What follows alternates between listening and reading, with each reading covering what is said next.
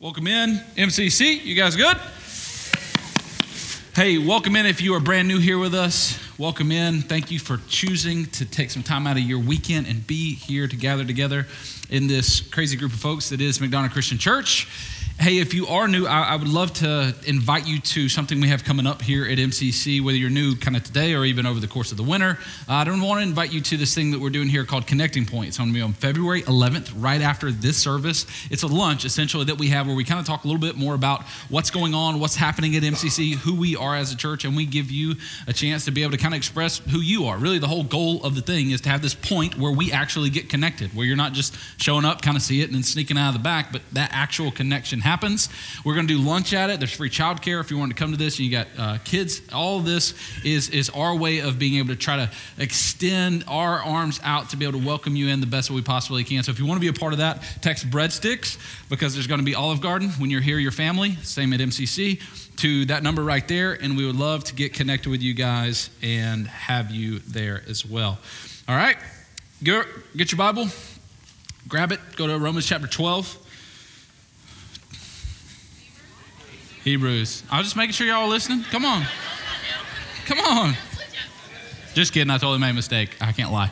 Um, Hebrews chapter 12. Romans chapter 12 is really good, though. Um, if you're looking for something, you know, see what you want to see, find what you want to find. Romans 12 is not where we're going to be. Hebrews 12 is where we're going to be. We're going to go verses 1 through 11 today and really lean into verse 11. So grab your Bible, go there.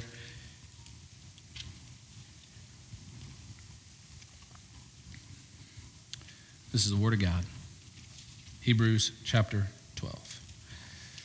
Therefore, since we are surrounded by so great a cloud of witnesses, let us lay aside every weight and sin which clings so closely, and let us run with endurance the race that is set before us looking to Jesus, the founder and perfecter of our faith, who, for the joy that was set before him, endured the cross, despising the shame, and is seated at the right hand of the throne of God.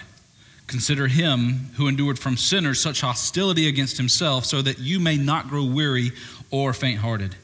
In your struggle against sin, you have not yet resisted to the point of shedding your blood.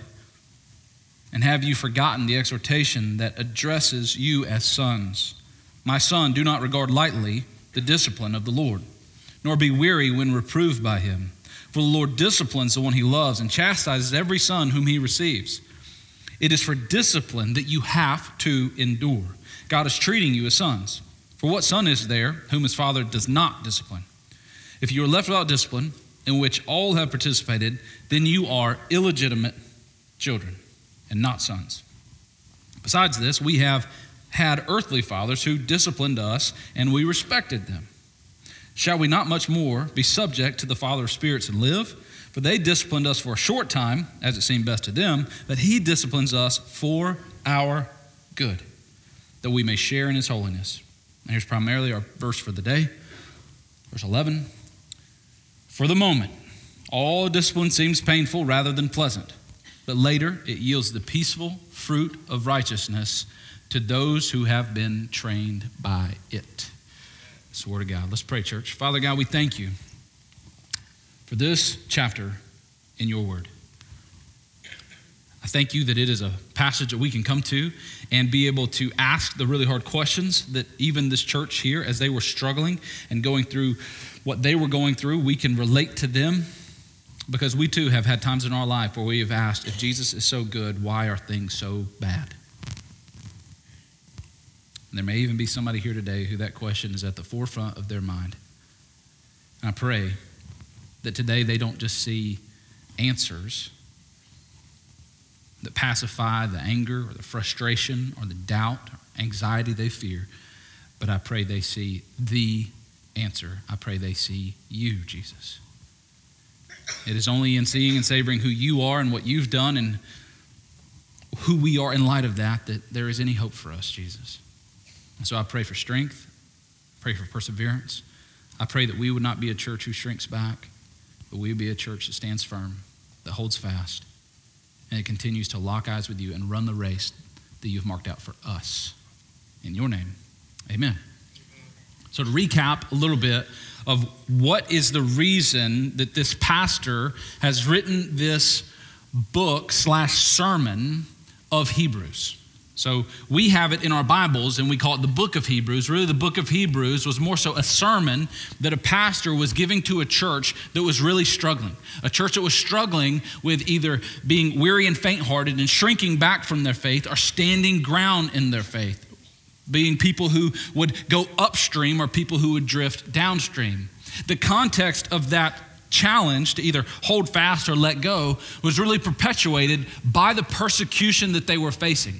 Remember, this is a group of people that is formerly Hebrew people, fully following after the, the God Yahweh. And now they have this choice as they have come to this place where He has ex- fully explained that Jesus is the fullness and the culmination of everything that God was really pointing to through all of the old covenant. Now Jesus come and complete that. He's a true great high priest, He's the true altar, He's the true sacrificial lamb, and He is the one to whom all things point to. They have this moment in time where they go, Are we going to continue to follow our religion? Are we now going to embrace a life that embodies a relationship with this Jesus as our Messiah, as our King, as our Lord?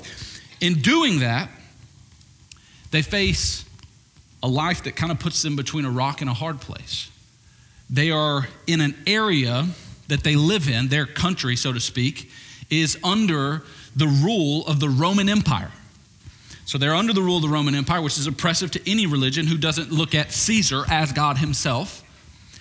And at the same time, the religion of Judaism, being a Jew, gave them some sort of protection from some things.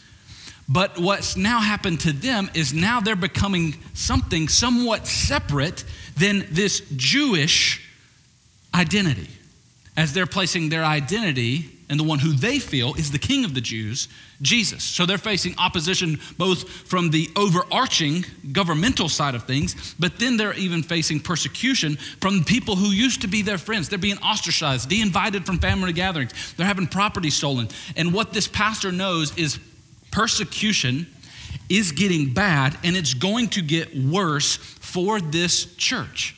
And what he does here is he tries to help them endure. He encourages, encourages, encourages. He says, Some of you are bowing out and some are going to endure. He says, Some of you are letting go and some are holding fast. Some are shrinking back and some are stepping up. What this pastor knows is what I know that that is what happens inside of every congregation. And he had felt it. We have different passages in here where he makes a point to, to call out the fact that there were some who were with us and they're no longer with us. There were some who, who had this, but then tried to go back to the old religious law. And he said, There doesn't even remain a sacrifice for you anymore because the only sacrifice was the Son of God, Jesus. And so the question that I think is on this pastor's mind and is on mine too is, is which will you be? Which will we be? Will we be people who are not just part of MCC as a church, but as the overarching church of Christ Will we be counted of those who hold fast and endure? Or we be those ones who shrink back, who are dismayed, who let go when things get hard? To give you a little bit of an idea of, of what this pastor is out, I want to actually take you backwards, kind of give us a really good summary of this, to Hebrews chapter 10. Hebrews 10, verse 35 through 39. We were in this somewhere around Thanksgiving or so. Hebrews 10, 35 through 39. Let's go back and, and remind ourselves of what is going on in this pastor's mind and why now, when he begins to talk about enduring, holding fast faith, he leans into explicitly here in chapter 12 this pain that they're going to face. So let's look at chapter 10, verses 35 through 39. He says, Therefore, don't throw away your confidence which is kind of his way of remembering back. Like, I remember when you guys heard this and you got this for the first time. You believed it, nobody could talk you out of it. He's saying, Don't throw away your confidence, which has a great reward. For you have need of endurance. Chapter 11 and 12 are, are what he's trying to do by the power of the Holy Spirit to muster up as the most endurance he possibly can inside of their life. So he says, You have need of endurance, so that when you have done the will of God, you may receive what is promised. And then he quotes from the Old Testament says, For yet a little while, and the coming one will come. That's Jesus, and will not delay. Then he says, My righteous one shall live by faith. We're going to talk a lot about righteousness today. My righteous one will live by faith. And if he shrinks back, which his pastor knew was happening in his church and knew was potentially going to happen even more as persecution got worse. He says, And if he shrinks back, or if she shrinks back, my soul has no pleasure in him. And then it's as if his eyes rise up and he begins to look the true hearted, the faithful, the enduring, the non shrinking back, the not drifting people in the eyes. And he says, But we are not of those who shrink back and are destroyed, but of those who have faith and preserve their souls. He says that in chapter 10, and then he preaches chapter 11 and gets to chapter 12 to show us. Chapter 12 is to show us how to not shrink back and how to preserve our souls. What he's explaining in chapter 12 is in this life of enduring and not shrinking back, one of the things that is unavoidable is pain. And what he's done here in these first 11 verses of chapter 12 is, I think, showed them three things that really they need to learn. They must learn to endure about pain. We talked about two of them last week, and we're going to get to the hopefully the third today. He says, first of all, pain is a gift. It's counterintuitive, but pain actually is a gift. It's a gift because pain is not a sign of God's condemnation on you. If you're in Christ, pain is actually a sign and is the gift of confirmation that God is with you, that He is for you. It confirms that you are in the kingdom, it confirms that you have a Father. That's why all of that passage was leaning into this idea and concept of have you not remembered what it says that, that God is a Father who disciplines the Son He loves, and this discipline is for a purpose. We talked about this again last week. If you missed it, please go back and, and check that out. That are signs of pain and frustration and things that we face in this life that are less than ideal are not signs that God has abandoned us, but those are signs that God has adopted us. And the second part, I believe he's making the point here, is that this pain, because it's coming from a good father, this pain is for our good. That our God has our pain measured out to the most molecular level. And there is nothing that we would face in this life that is painful, that is beyond anything short of the purposes that He actually has to get us to face what we must face next.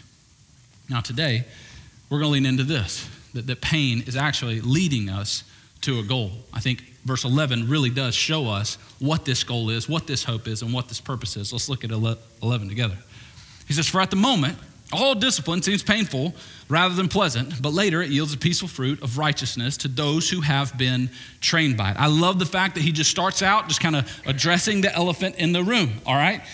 All discipline seems painful rather than pleasant. It's like, great, I'm glad you actually said that, all right?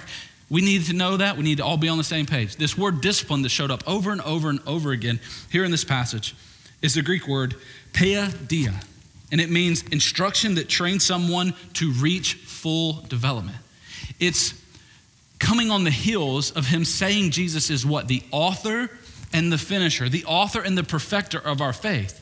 And he's saying pain is something, discipline is something that moves us to the fullness of what we're actually supposed to become. So in Jesus, you have the author and finisher of faith. What that means is there's nothing that Jesus has started that he has not already finished. And so when he starts faith in you, when faith starts and begins in you, you know what he has in mind? The end. Before it began, he knows the end. He knows what you're going to turn into. He knows the end goal of your life. And what he's doing is he's working in your life to deliver, both through pain and pleasure, joy and sorrow, the things that are the essential elements of your transformation, not into a better version of yourself, but into the image of Christ wherever you are so that people don't even realize who's who. This is his goal to take us through this discipline to lead to these things. Now, let's make sure we're on the same page of what in the world this discipline is. In the context, this is key because sometimes we can come to a verse like Hebrews chapter 12 and even a verse like 11 right here and go, okay, this is talking about like push ups and eating right and stuff like that and like self discipline. Next week, I want to talk to you about the difference between God's discipline and self discipline and how they're different, but how in tandem they can actually work together. That's next week. That's not what kind of discipline is going on here. What's happening here in the context of discipline for them is persecution. What God is trying to get in their mind, and I think it is really important that an American church in 2024, looking forward to what the, whatever the future may bring, needs to also get this definition of discipline in our mind as a church in this country. In many other places on the world, the church has already made this their definition of discipline. When we think discipline, we think, oh, that's me waking up early and reading my Bible and praying. Discipline is me driving across town to go to small group. Discipline is me not saying cuss words in traffic.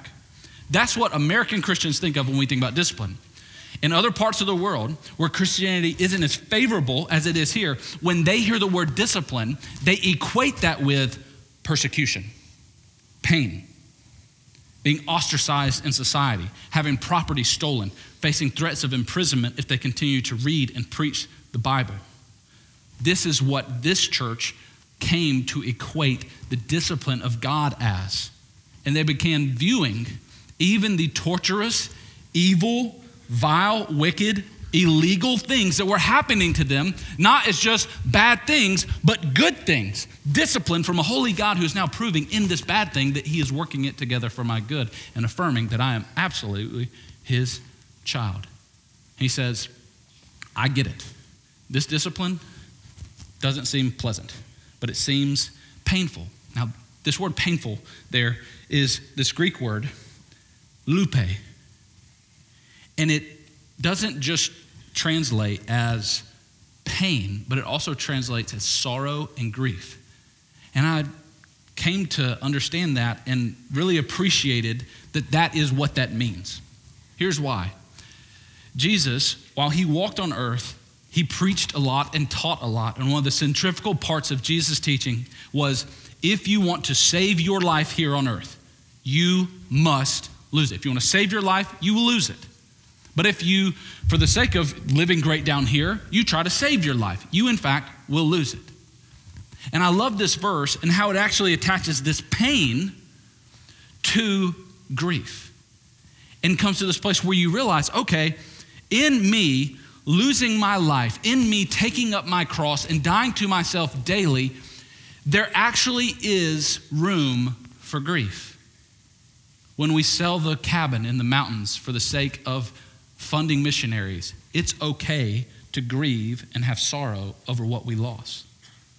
When there is pain because we're not able to do that thing we have grown to enjoy doing, he's recognizing and understanding and making it something that uh, offers Christ's empathy to us to say, I understand. There is sorrow, there is loss, because in that pain, there is something that is being lost that thing that's being lost that we're grieving over is our flesh cravings for anything that would satisfy us here on earth other than Jesus. He's saying, I understand. We should mourn for those. We should have a quick funeral and move on and see the life that we actually have in Christ. So he says, for all the moment, all discipline seems painful rather than pleasant. And if you got a Bible and you're uh, one of those people who thinks it's okay to underline and highlight things, do it to this word right here seems. This is important. He says, Discipline seems painful. A couple of weeks ago, uh, I was teaching downstairs for middle school and high school students because Pastor Tim's appendix tried to kill him and uh, exploded. And uh, he, he, I tried to get him to come in and teach. You know, I was like, well, you know, no excuse, get here. Um, no, no. I completely understood. And so I hopped in and, and, taught for him. And one of the things I was teaching to those students down there that I would teach to us as well, it's not a middle school, high school lesson, this is a grown up lesson as well. Sometimes my feelings aren't real. Sometimes what I feel is not real. Despite the fact that this feels painful, sometimes what I feel isn't real. And, and all throughout Scripture, it somewhat makes this point. That's why I even believe he says, hey, it just seems painful. But things aren't always what they seem, are they? And so you got to be going through some stuff that you're going through and going, is this painful? Really painful? Or does this just seem painful because it's just something I don't like? He says, at the moment, all discipline seems painful rather than pleasant. The word there is kesed, that's where we get our word for joy. But later, it yields the peaceful fruit of righteousness to those who have been trained from it. You know what word I don't like in here? That L word. Later. How long? Later. When you were a kid, you ask your parents a question about something that you wanted. Hey, mama, can we go over to so and so's house? Hey, when can, can, I play Xbox when we go home? Or can I do? That's it. You almost would rather have a yes or a no. The worst answer you could get was later. Well, when? Later. everybody else, anybody else hate that? I'd rather just tell me no so I can move on, go do something different. I don't want to hear later. It's non committal. Later. It's frustrating. But here's the good news later promises this is actually going to happen. Because in that L word that we don't really like because we don't have concrete examples and know exactly when it's going to start or end, what we do know is that later is a promise that it will happen. Now, here, here's, here's the thing that I've come to realize in my short 34 years on earth. Five? Sorry. I, I don't know how old I am. Uh, I don't know if that's a good sign or a bad sign. Um, some years of your life are going to be question years. And some years of your life are going to be answer years. Here's what I mean by that. Some years, you're going to go through stuff and you're going to be asking questions like, God, why is this happening? God, why are we moving again? God, what's going on in these kids' lives? God, why do I feel this way? God, I, they're question years. And some of you are in a question year right now. God, what are you doing? God, this doesn't make sense. God, why would you let this happen? God, what are you up to? And then some years, if you follow Jesus for long enough, this is what I can tell you unequivocally, you have some for sure question years, and usually they come in rows. But then eventually, what you get are some answer years where you begin to look back and you go, oh, I see why you didn't let me marry that person from high school. Uh, I showed back up to the reunion and.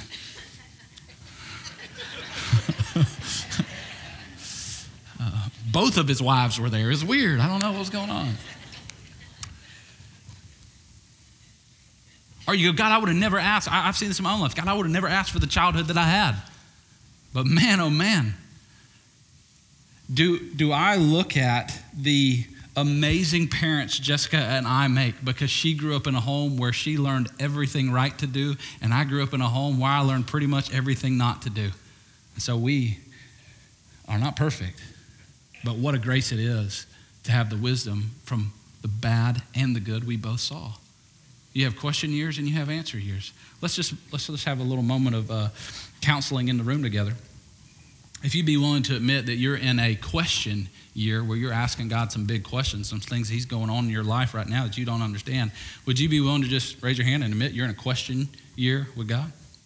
That's good. All right.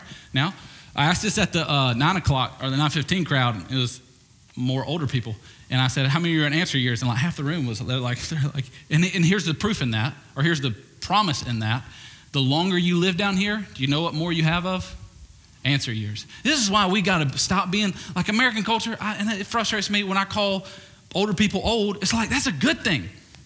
I, I can't wait to get old. I can't wait to be able to look in the rearview mirror of my life and see promise after promise after promise after promise of God come to an answer. I'm looking forward to getting old. Some old people in the room, please say amen. amen. All right, thank you. It's not a bad thing. It's not a bad thing if you make it a bad thing. It's not a bad thing if we ignore the wisdom that God's given us as He lets us grow in our time down here on earth. But I look forward to decades and decades of seeing the questions that I had about God answered over and over and over again. So, some of you in this room, would you be willing to admit that you're in an answer year? All right? So, my question year people in the room if you go find one of those people who just raised their hands and ask them,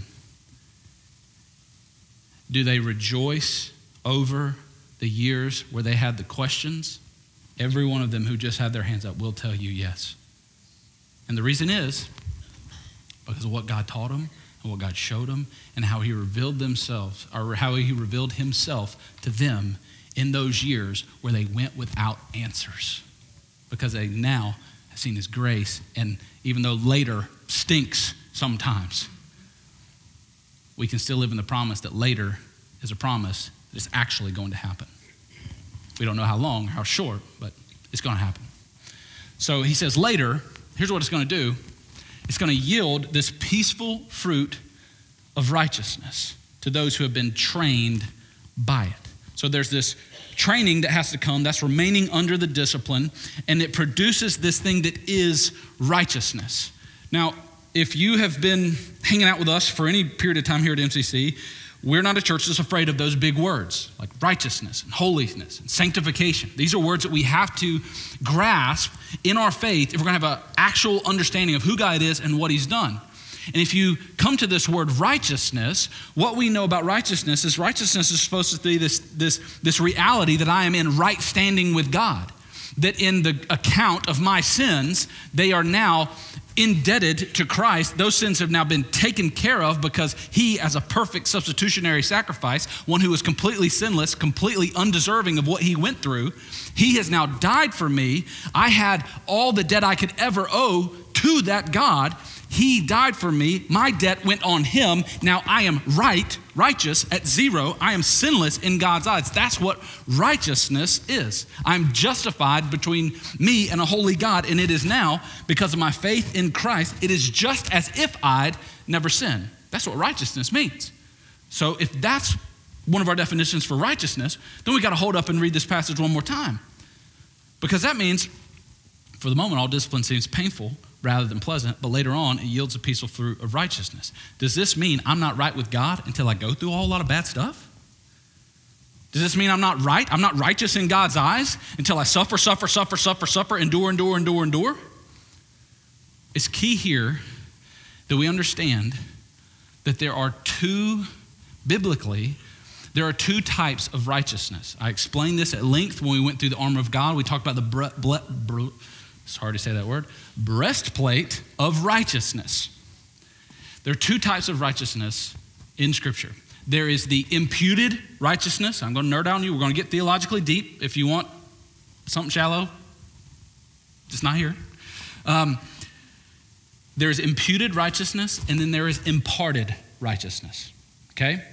Imputed righteousness, the easy way to remember this is right in there in that word is P U T. It's righteousness that is put in, is put into your account, is put into your life. This is the righteousness that brings about that salvation. It's the righteousness that brings about the justification, where God looks at us and he sees the righteousness of his son because his blood covers us by our faith in him. That is imputed righteousness. But there's another flip side to the righteousness of God that he gives his children. There's imputed righteousness, and then there is imparted righteousness. Imparted righteousness is righteousness that God perpetually makes part of our life as we walk with him. Imputed righteousness is where we receive justification. Imparted righteousness is where we achieve sanctification. Sanctification is this continual process of God transforming and turning you into someone who no longer struggles with what you struggle with, someone who has completely overcome those things that have held you up for so many years. This is why we know that we can pray a prayer and get baptized and, and profess faith in Christ, but that person doesn't just magically come down from the sky tub up there, just never ever sinning again, right? There's still a process of sanctification that has to happen. That is what this verse is talking about, not imputed righteousness. You've already got that. The church has already got that. These believers already have that. What he's talking about is if you can endure under this discipline, under this pain, under this training, what will begin to happen in your life is this sanctification process of you becoming Jesus everywhere your foot steps will begin to be fast forward in ways that you never ever could imagine. And what's wild here, track with me on this. This is what led this early church to explode and expand. How did this group of 12 random guys in an upper room after a crucified Savior turn into millions upon millions around the world worshiping Him? Do you want to know how? One, the amazing power of the Holy Spirit. Two, persecution. The harder people tried to stop the movement and the momentum of Jesus' kingdom coming on earth as it was in heaven through his disciples, the harder all of the powers of darkness tried to stop that, the faster it spread. Why? Because our God uses pain and discipline to speed up that sanctification process. So, as Peter is being crucified upside down, as Christians are being tarred and feathered and whipped and beaten, what's happening is their faith is turning them more and more into living embodiments of Jesus where they are. And when Jesus shows up in living rooms, classrooms, buildings, it's contagious and it spreads because people finally see something that is real. And that, and this is why we can't be afraid of it. This is why the call for the church in America is not to build bunkers and just wait for him to return. The call is to let him continue to transform us, albeit by pain, albeit by persecution, albeit being by fired, albeit by us having to sell the building and go underground, come whatever may. We know that the harder the powers of evil and dark forces try to wring out the gospel message, the faster it spreads. So come on. This is where you have this is where the church can get a chip back on its shoulder and go, we're not afraid of the pain because the pain leads to the harvest of righteousness and peace. Now, what we're really after here is not just discipline for the sake of discipline. Because that would just be this idea that Jesus wants to just turn us into Christian masochists who just go, yeah, pain, like, and we go out seeking it. There, there are some people like that. What he's really after is not just pain for the sake of pain. What he's really after is devotion. It's discipline that leads to devotion. I want, I want to give you this as the goal. And I want to show you uh, an equation. Oh, too fast. Back one. I don't want to take communion yet. That one, yes. Okay. Discipline is where it starts, and devotion is what we ultimately want. But how many of you know? Let's just talk about something that everybody maybe understands this time of the year. New Year starts, and we want to be devoted to our health this year. We crashed and burned in 2023, and we want to get some better things going on. We be more devoted to our, we want to be devoted to going to the gym. We want to be devoted to eating healthy, okay? How many of you know you don't just start out devoted to those things because you tasted kale and you're like, what the kale is this? I don't, this is disgusting. this is horrible. Why do I have to eat this? Or you, or you went to the gym or you try to go run and it's 14 degrees outside. That's not fun. And you don't start out devoted. You have to go through discipline to get to devotion. But there's this magic, there, not magic, but there's this awesome thing in the meantime that comes, and it's desire. This is where, after a while, we begin to have some things where we're actually disciplined, whether that's to eating or being a good parent or, or keeping our cool in traffic. We begin to practice the discipline, the hard part, the thing that is painful. And after a while, we start to actually see benefits and results from that. You wake up in the morning, you look in the mirror, and you go like, huh, I feel good. Or, or you, you go to bed and you sleep perfectly all through the night and you wake up without an alarm and you go, hmm, something's working. What happens there is you begin to see the results of your discipline and it becomes something you actually desire. And then, in tandem with this continual discipline and this brewing desire, this fire in your heart to continue to stay disciplined, now you get to this place where you're actually devoted. Now I want to do this. Now I'm, I'm fired up for this. Now this is something I look forward to doing. And so we set out and we go, okay, I want to be devoted to Jesus. Like, that's my goal. Like, if that's what you're saying, if, if, if you're saying, yes, we got to be disciplined, but that discipline breeds this desire to follow Christ, and that discipline and desire makes me lock eyes with Him, and I'm going, Jesus, I'm so devoted to you. How do I stay devoted to Jesus for the long haul? Best way that I can uh, try to explain this is, is not with just words, but with actual uh, diagram that um, Eric, God bless his heart, he's, he comes into my office, and I, sometimes I just feel like my hair is like this. I'm like a mad scientist, and I'm like, can you fix, you know, I, I had this thing on the board that looked like I was chasing criminals, and I was like, can you turn this into something that makes sense? And Eric is awesome at that, so he helped me with this. I want to show you this. All right. So there's God the Father, and then there's you. Uh, I was going to draw all this out. It was going to be terrible. Nobody would have been able to tell what I was talking about. So there's God the Father, and then there's you, okay? Now, what God the Father wants to do is He wants to show you who He is. He wants to express and explain to you who He is. He wants to reveal Himself to you, all right? How does that God do that? The way the Father reveals who he is and his devotion to us is he shows us the Son's devotion to us. Jesus is the primary example and proof positive of how devoted the Father is to you. If a father is willing to send his only begotten Son, perfect Son, to you, that proves positive how devoted that Father and that Son are to you. He sends that to us. We're supposed to see and savor that. Here's where we go from here. This is the Trinity working on this side of things. God the Father shows his devotion to us through the Son's devotion to me and you. Now, what the Holy Spirit does is prior to coming to faith in Christ, before the Holy Spirit ever works in you, the Holy Spirit works on you to help you see the Son's devotion to you. Okay? Once you begin to see the Son's devotion to you, hopefully that preaching of the gospel, that reading the word, seeing that whatever it was, that melts your cold heart of stone, and you invite Jesus to be the Lord and Savior of your life. And now you not just become somebody who has the Holy Spirit work on you, but He begins to work in you. Where most Christians get wrong is we get to right here and we go, okay, I'm going to go be devoted.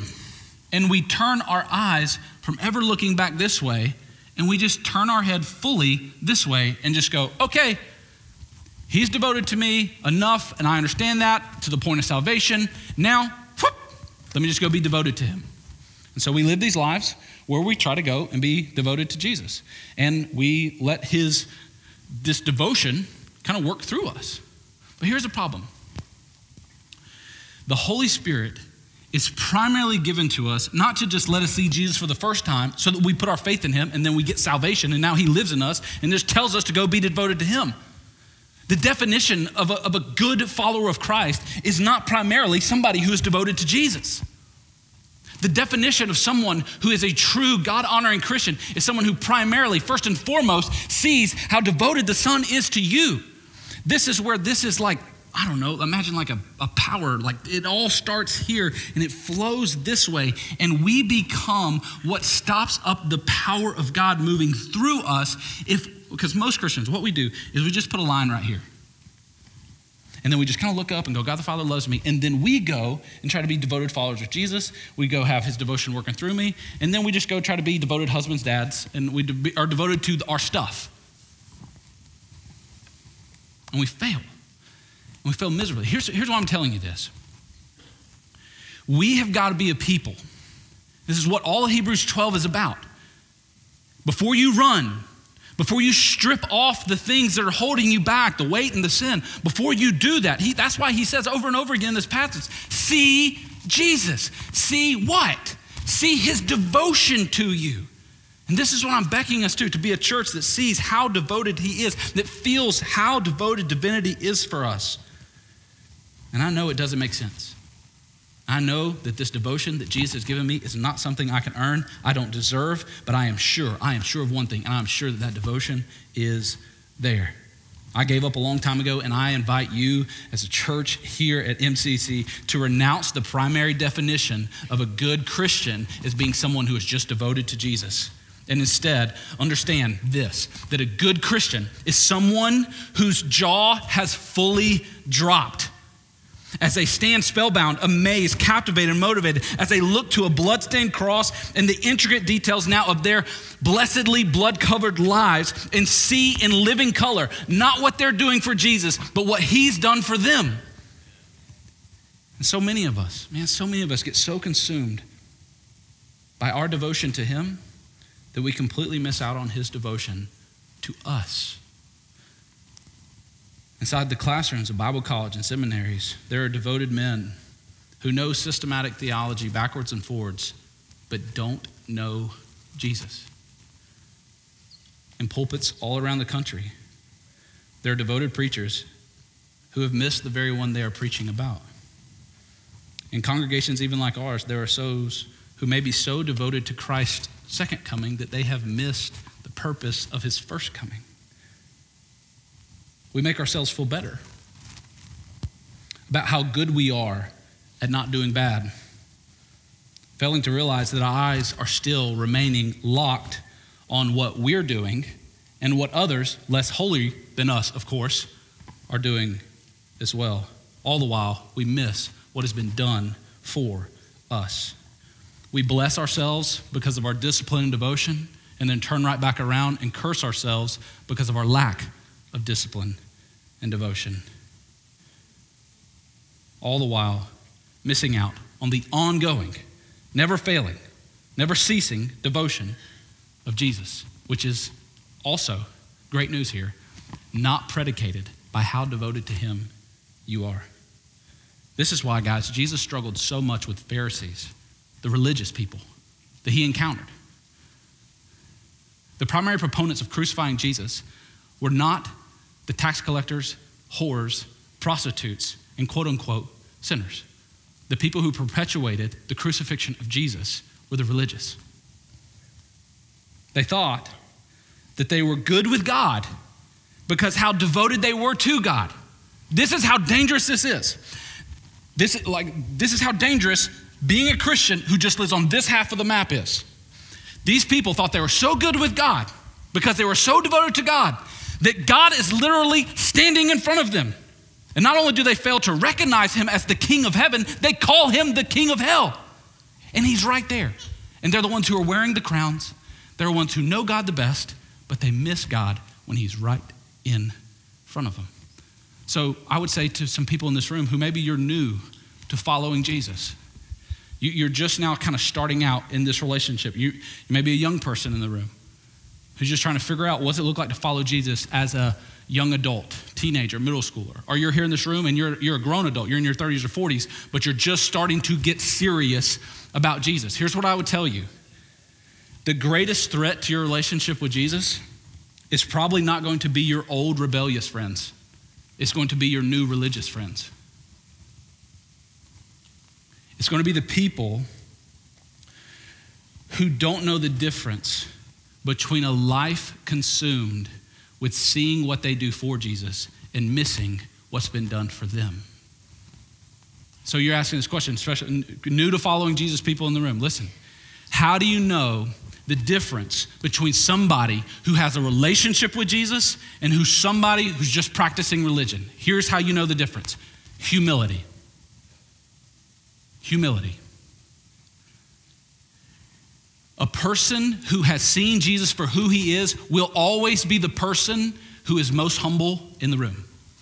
The person most quickly to understand how sinful they actually are is a person who has seen how perfect Jesus actually is. The person who is usually the most patient is a person who understands how patient Jesus has been to them.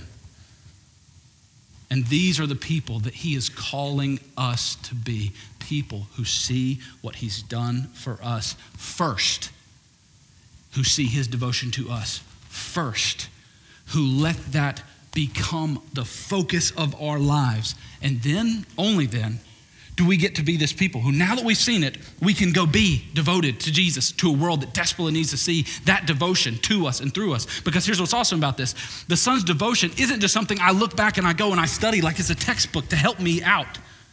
And then I go look at my life and I go, oh, that didn't measure up, this did. And I'm trying to, you know, figure out the holes and fill in the blanks. No, this Jesus who is devoted to me now lives where? He's up in here. That's awesome. Now I lean into this devotion to Christ, now that devotion is living through me. And my eyes can get off of me because what does Jesus want to go do? He wants to go be devoted through me. Now I can actually be a devoted husband. Not because I'm trying to be a devoted husband, so people go, pat on the butt, Trent, you're such a devoted husband. Man, you guys just don't look like you ever argue.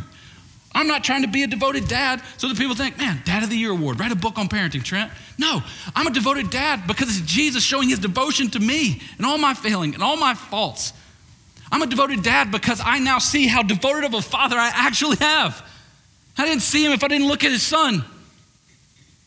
This is why the world will never have devoted husbands, fathers, and never have devoted people in their calling. They may have fathers who don't have their kids end up in counseling. They may have marriages that make it 60 something years, but according to the word of God, they will not be fruitful because they will not be righteous, because it will not be done by people who've actually seen what the Son has done for them.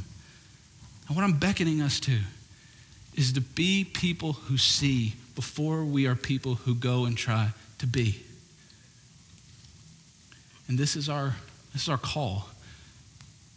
This is how we get to the place where devotion actually does what I believe God wants it to do in us. This is where discipline doesn't crush us. Because here's the deal, and if you're a dad in the room, you know this, or a dad and a husband especially. These two things, uh, dad and a husband, and then you got a job too, that's a burden, right, fellas? That's a weight. That's the stuff that makes you pull into the driveway and you just need a second. Just kind of turn the car off and just got to think through it for a second. Single parents in the room, trying to be a parent and try to raise them the right way, and you feel like you're doing it on your own, being provider and protector just by yourself. It's a burden. Grandparents in the room who have kids that are prodigals, and you're on kids round two right now, doing everything you can to try to be godly influences to grandkids. It's a burden. Here's the good thing it's supposed to be. I used to think there were different times in my fatherhood and my parenting and my pastoring. There were times when it felt like a blessing, and there were times when it felt like a burden. All right? What I've come to understand is that the, the burden is the blessing. The burden is the blessing. One time I gave Titus a spanking. and send me the email um, if you want to. Uh, but I do that. Um, this, if Hebrew, if anything is giving me permission to actually give my kids uh, whippings, it's Hebrews 12. Um, anyway, I did that one time. That one time he got in trouble. Um, and I remember after it, this is before I'd read Hebrews. I remember after it going, Titus, I hate having to do this. I love you. I don't, I don't want to do this. I hate having to do this. And then I read Hebrews. I read Hebrews 12. It says the Father shows his love by his discipline. And I had to go and repent to Titus. Because how can I say that there's this God who is my Father who disciplines me out of love and loves to discipline me, which that's kind of scary,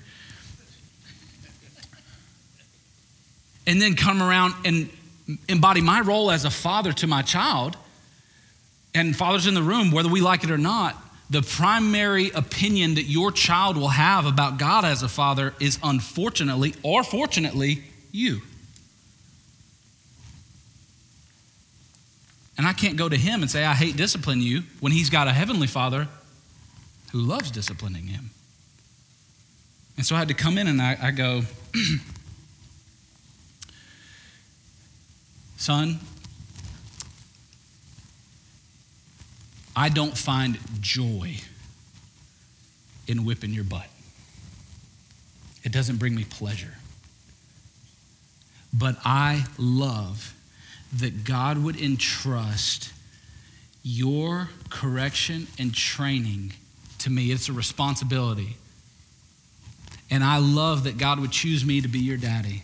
And part of me part of my calling to be your daddy means that sometimes I'm going to have to discipline you in a way that's not going to feel good. God does that to me because he's a good father, and I I'm going to do my best to be a good father to you. The worst thing I could do to you is to make you think this is something I hate. It doesn't make me smile right now, but it is going to make me smile in a while when I know that this is a mistake you won't make again.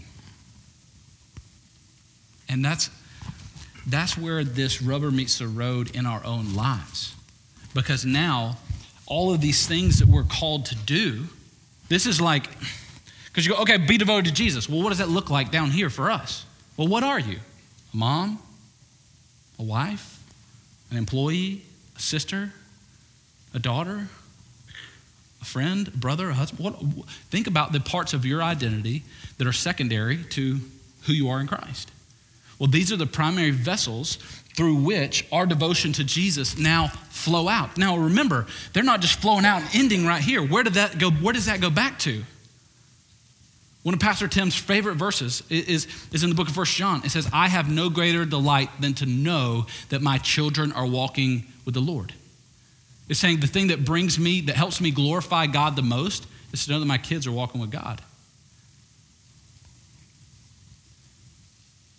And I can agree. Now, now I'm not being a good parent for the sake of being a good parent, not a good husband for the sake of being a good husband, not a good employee for the sake of being a good employee, not a good Sunday teacher for the sake of being a good Sunday teacher. I'm doing all of those because I have seen how devoted the Father is to me by his Son, and the Holy Spirit has let me be devoted to everything that he has entrusted to me, and to whom much is given, much is demanded. And I'm allowing the devotion I have to God to lead to devotion to all of these other areas of my life. And this is the perpetual cycle. When I feel like I start stinking over here, Jessica can amen to this when I am stinking at this, it is not because I am being less devoted to Jesus. It is not the, the reason I am being a bad husband is not because I'm not trying hard to be a devoted to Jesus person. The reason I'm not being a devoted husband is because I'm not seeing. This is where it goes back to.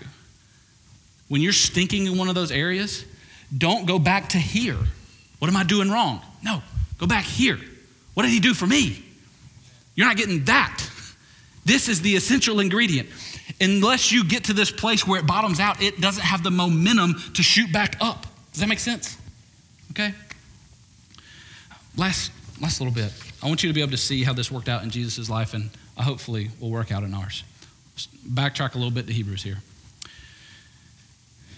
Hebrews 5, 8, 9. Although he was a son, talking about Jesus, he learned obedience through what he suffered. Now, again, here we're talking about Jesus.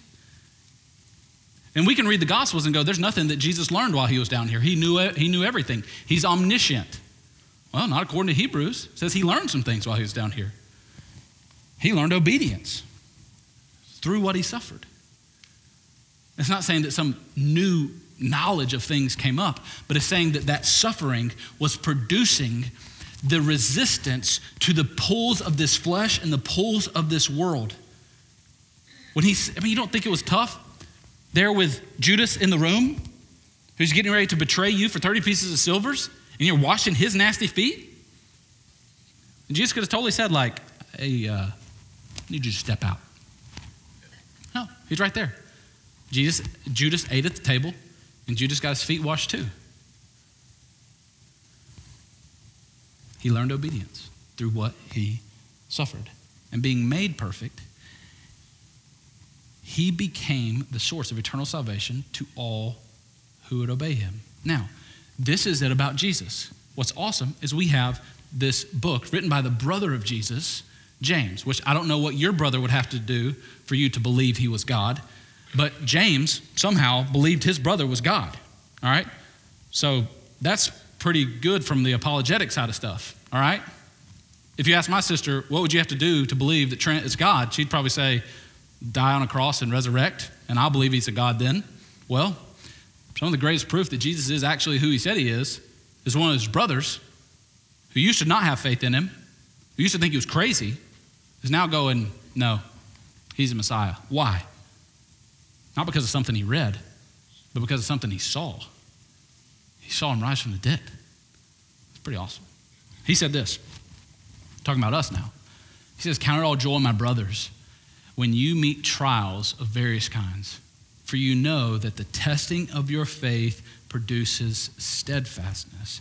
And with steadfastness, and let steadfastness have its full effect, that you may be perfect and complete, lacking in nothing. Again, this is the author and the finisher, letting suffering, trials, test us and lead us to triumph. And my friends, this is, this is the goal. This is what hopefully we're all after. This is hopefully what we're all deep inside of our guts longing for and urging for. And I know James 1, 2, and 3 is a heck of a lot easier to read than it is to live. For sure. I agree with you. Rejoice in trials. But here, here's, we all want triumph. We all want to win. We all want to be perfected. We all want the, what the things that are at the end here. We all want steadfastness, Uh, we want to be perfect, complete, and lacking nothing. That sounds like a great life. How many of you? We sign up for that deal. Perfect, complete, lacking nothing. I'd sign on that, right? How do you get there? Trials, testing leads to that triumph. Because that's what our Savior did. And so I'll end today by asking you a, a question Will you choose to remain under the pain of discipline, or will you choose the pain of regret? That's the only option. You can either choose to stay under the pain of discipline when it comes, and then as it is right now, or you can choose to go, nah, I don't want to remain under this. I'm telling you to move out from under the discipline that God has sent your way. The only option, and where it heads to, is regret. This is where the discipline of God is actually protective. And I've got to remain under it. Because when I'm not under God's discipline to me as a husband, I'm operating on my own. That's why the word endure, it's a compound word in the Greek that means remain under. I want to remain under Christ. There's never a moment in my life where I don't want to remain under Him. So in my marriage, I don't want there to be moments where I'm not remaining under Him. In my parenting, I don't be moments where I'm remain, not remaining under Him. In my pastoring of, of a church and being the guy that God's called me to be in, in our society, in our city here. I don't want to do that, not remaining. I want every step that I take. That's why he says, in this race, endure. In this race, endure under Christ. Don't take a step of this race without being under him. And he's going to go next week and really lean in hard to strengthen your knees. And hopefully next week we can lean into what does that actually mean. But today, as you commune with Him, as you take of His broken body and His poured out blood for you on display through communion. I love that we have a God who didn't just say, This is something that you got to go out there and get, but one who said, I'm going to come and I'm going to do this through you. And I pray that today, as you commune with Him, that you ask Jesus to be your strength. I pray that you invite Him in these moments to spark a love for the discipline that turns into desire, that turns into devotion. And I pray that as you commune with Him, that you don't look forward. Look, don't take these last few minutes of our time together and start thinking about all the things you need to go do to be more devoted to Jesus. Think about that Monday, okay, or later. Get in the car and think about that. For these moments right here, that's what communion is about. Think about how devoted He was to you. See the cross. See him walking there on the shores of Galilee, healing, teaching. See what he's done for you in your past and how he's already been devoted to you. And just bask in that for a second. And then taste and see that he is good. Let's pray. Father, we love you. We thank you for moving in us, moving amongst us. And as we commune with you now, I pray that the miracle that happens in communion takes place right inside of our souls.